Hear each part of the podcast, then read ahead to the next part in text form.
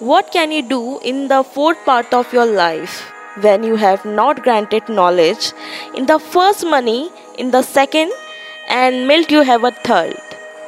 इसका मतलब है यदि जीवन के प्रथम भाग में विद्या दूसरे में धन और तीसरे में पुण्य नहीं कमाया तो चौथे भाग में क्या करोगे अगर समझ आए तो कमेंट सेक्शन में आंसर दे देना और योगा दिवस की हार्दिक शुभकामनाएँ।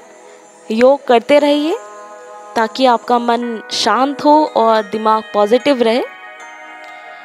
और हमें कभी भी उन चीज़ों को भूलना नहीं चाहिए जो हमें हमारी भारतीय संस्कृति सिखा कर गई है।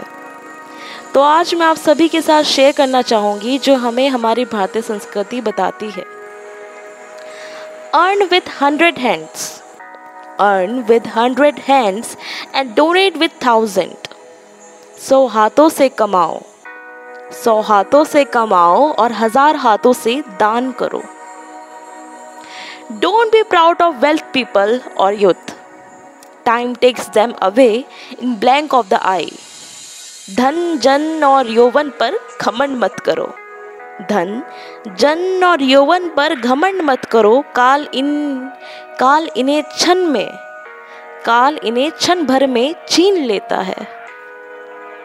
There is none who always happy and comfortable and none who always unhappy miserable happiness shows like the rim of wheel which goes up and down इसका मतलब है किसी ने केवल अगर सुख ही देखा है, अगर किसी ने केवल दुख ही देखा है, अगर किसी ने केवल सुख ही देखा है और किसी ने केवल दुख ही देखा है, जीवन की दशा एक पहिए पर निर्धारित है, जो उसके कर्मों के हिसाब से ऊपर नीचे चलती रहती है।